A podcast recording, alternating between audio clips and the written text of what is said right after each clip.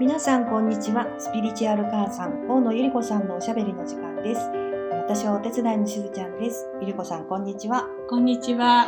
本日もよろしくお願いいたします、しずちゃんよろしくお願いいたします。はいえー本日はですね実は番外編にさせていただいて私たっての願いをあの申し出まして、えーいろいろゆり子さんにあの視聴者さんから、えー聞いてくださってる方からのご質問っていうのはあのたくさんいただいてるんですけどゆり子さんについて教えていただきたいっていう回を ねえ、ドキッドキッとしましたもう根掘り葉掘りちょっとはいあのププライバシーはい。にえ侵ーと略しない程度に、そうですね。体重とスリーサイズ以外だった らはい、はい。あのいいですかお話をさせていただきますが、だから今日はね、はい本当私個人的なあのお話で、はいまあ興味のない方はスルーしていただければと思はいい、あます。のまたね次回あのまた皆さんからのお話だったりあのまじ真面目なゆり子さんに戻っていただきますけれども、えー今日は私本当にいつも聞きたいなと思ってたのがゆり子さん小さい時はどんなお子さんだったのかっていうのをちょっと伺いたいんです。小さい時はですね、うんなんかあの国立ってとこで生まれたんですよね。うんはい、はい、で国立ってその頃ですね、はい私もう還暦過ぎております のでだいぶ前に。 なのでまだね国立町と言いまして武蔵野の本当にあの森っていうか林というか、はでい、そこが私の原風景ででもうんう自然の中が大好きで私兄が一人いて、はいで同じ同士の友達というよりは4つ違いの兄と兄の友達にいつも連れられて、あのー虫とか、、はいや虫の思い出が多いのかな。いえーなんかねあのーえーカブトムシ、はい砂糖蜜をそのね、あのー幹にこうつけといて、うんうんうんでカブトムシを回収に行ったりとかそれからあの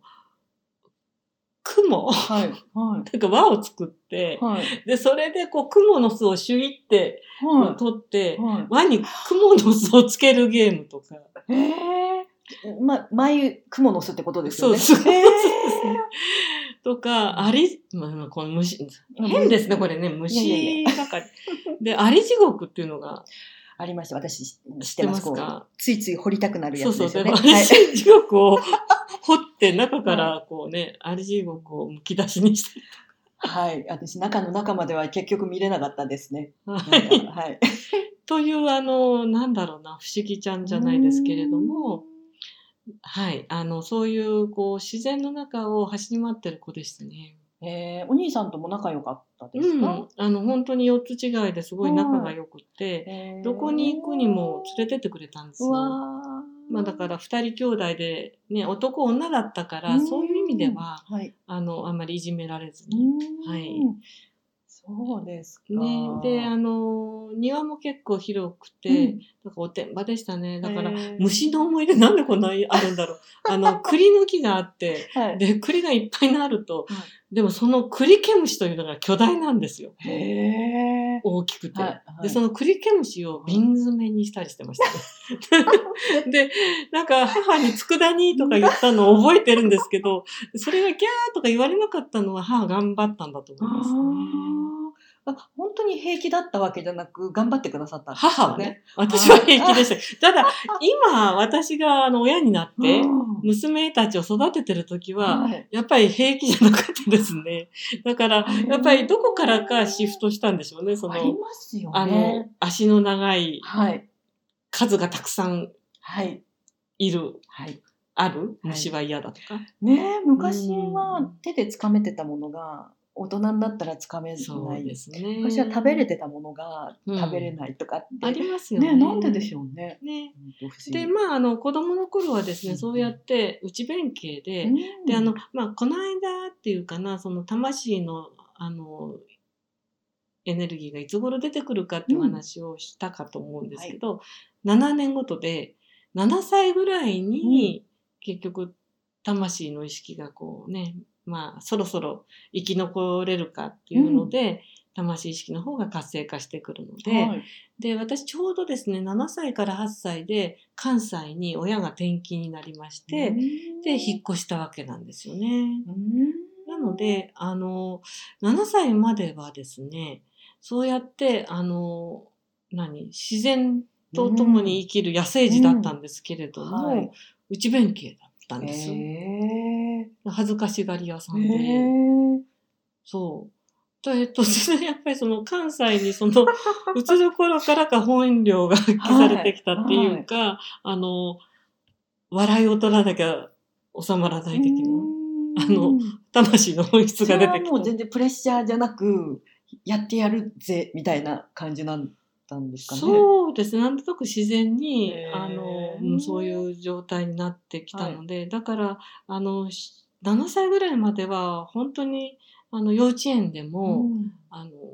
背の大きいすごい大きな子がいて、うん別にそのいじめ私をいじめる気は全然なかったのに、その大きな体の子がじっと私を見ただけで泣き出すような 本当にねはい。あのはい弱っちい子でした。へえ。あへでえ。まあ折り紙とかも大好きで、はいそうですねお絵かきとかもやっぱり。お絵かきも大好きでししたね。へえ。絵が大好きで。はい、であの花ばっかり描いてましたねなんなんか不思議なんですけど、おー。花を描く子でしたね。え、その時はゆり子さんはご自身のお名前がお花のゆりっていう字なんだよなんていうこととかは別に認識されてないんですね、それほどちゃんと認識はしてなかったですそうですね。よね、きっとうんね。へーただなんかよく言われてたのは、はいあのもう生まれる前から女の子だったらゆり子って決まってたんだよっていうふうには言われていて、ああーん そうだったのかと思って。へーでまあね、7月生まれなので、ちょうどゆりのお花の季節でもありますから、はいでただあの今でこそその名前っていうのはある意味その魂が自分でこう選んでくるんじゃないかっていうふうに私は思っているので、だからその100会う子供っていう、うんそのゆりっていう字は、まあ、わまさに私にこうしっくりくる名前だなとは、思ってますうーんあ、そうですか。はじゃあい、ねそのなんか本当にお花のゆりゆりちゃんのようなあの可憐なカレンえー なんでしょう可憐な今は7カレ歳ンまで違うか そうあの、ね、7歳まで過ごされてその後にその関西に行かれて私も関西でお生まれになって、 もうだから根っからの関西の方なのかなって思ってま違うんでした。すよ。だから言語能が、あのね、定着するのは9歳までっていうふうに言われているので、一応7歳、8歳で引っ越したので、まあ関西弁ネイティブうんはいもう少し入ってなったから、うんまあバイリンガルで、ねはい、はい関東弁と関西弁両は方い 喋るそうで私。もやっぱとっさの時に出てくるのが関西弁が結な構んやねんとかよく言いますそうね。そう多いかアらホち ゃうとかねで最初にその関西弁を聞いた時にどっちなんだろうエセなんだろうか本物なんだろうかって私はなんかはい思ったのを思い出しはまいした、。あの、はいハイブリッドだありがとうごとざ思いますっていただいて、はい、まあそれで、えっと関西にね、うんあの引っ越してからはずーっともうね大学まで、うんまあ、関西でいましたね。うんでやっぱりあのものすごく子供の頃から、まあ、神話とかうん伝説不思議話大好きで。へーであの夜寝る前にそのはい母親に必ずこう彼女の創作物語っていうのを、えっとしてもらいながら寝るのが楽しみで、はいでそのお話が終わる時に何かそう不思議ですねほらよく日本昔話なんかで「どってんころりん」のポイとか言いまはせん、いはいなんなんだか掛っけそれけ声掛掛けけ声声ありますよねすってんころりんじゃないすってんえなんだっけえ、ドッテン、ドッテンなんとか。とか言いますよ、はいはいでそれであの私の母が「ポンペ丸」って必ずなんか言うんですねポン話が終わって「はいではポンペ丸」それがなんかずっととね伝統的にその我が家ではあの娘娘の子子供までそのポンペ丸がはい伝承されております、特に意味はない。意味はないんですよね。へえ、うんお母さんも面白いですね、やっぱりね、なんかね。はねそれなのでまああのちっちゃい頃からなんかすごい天使とおしゃべりしてましたとかっていう、うんそういう記憶っていうのはそんなにないんですけどただはい夢はものすごく見ていた。うん感じでへだーからあの、まあ、小学校も高学年ぐらいになると、はい自分の見た夢がうんこう現実になるっていうような体験とか、それかへらーもう少し大きくなるともう金縛りが、うんはい、専門家みたいな感じにへーなりましたかえね。その子供の頃に金縛りとかにあったらもうなんか恐ろしくてしょうがなくないですかそうですね。なんか子供の本当にその幼い頃は金縛りにはそんなになってない。んだからものすごくリアルな夢っていうはい感じの体験が多かったかな。はあ、、はいい。あのもう明晰夢とまでていかないけいど、未だに思い出せるようなリアルな夢みたいうな。わ考えられないですね子供の頃に見てた夢なんて何一つ覚えてないあですもんそうねですか。 はいまあ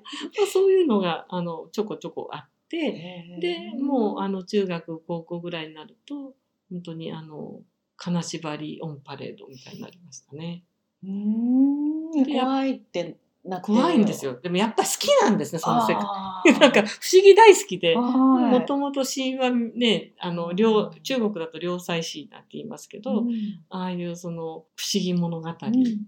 り読んでたかな。うんう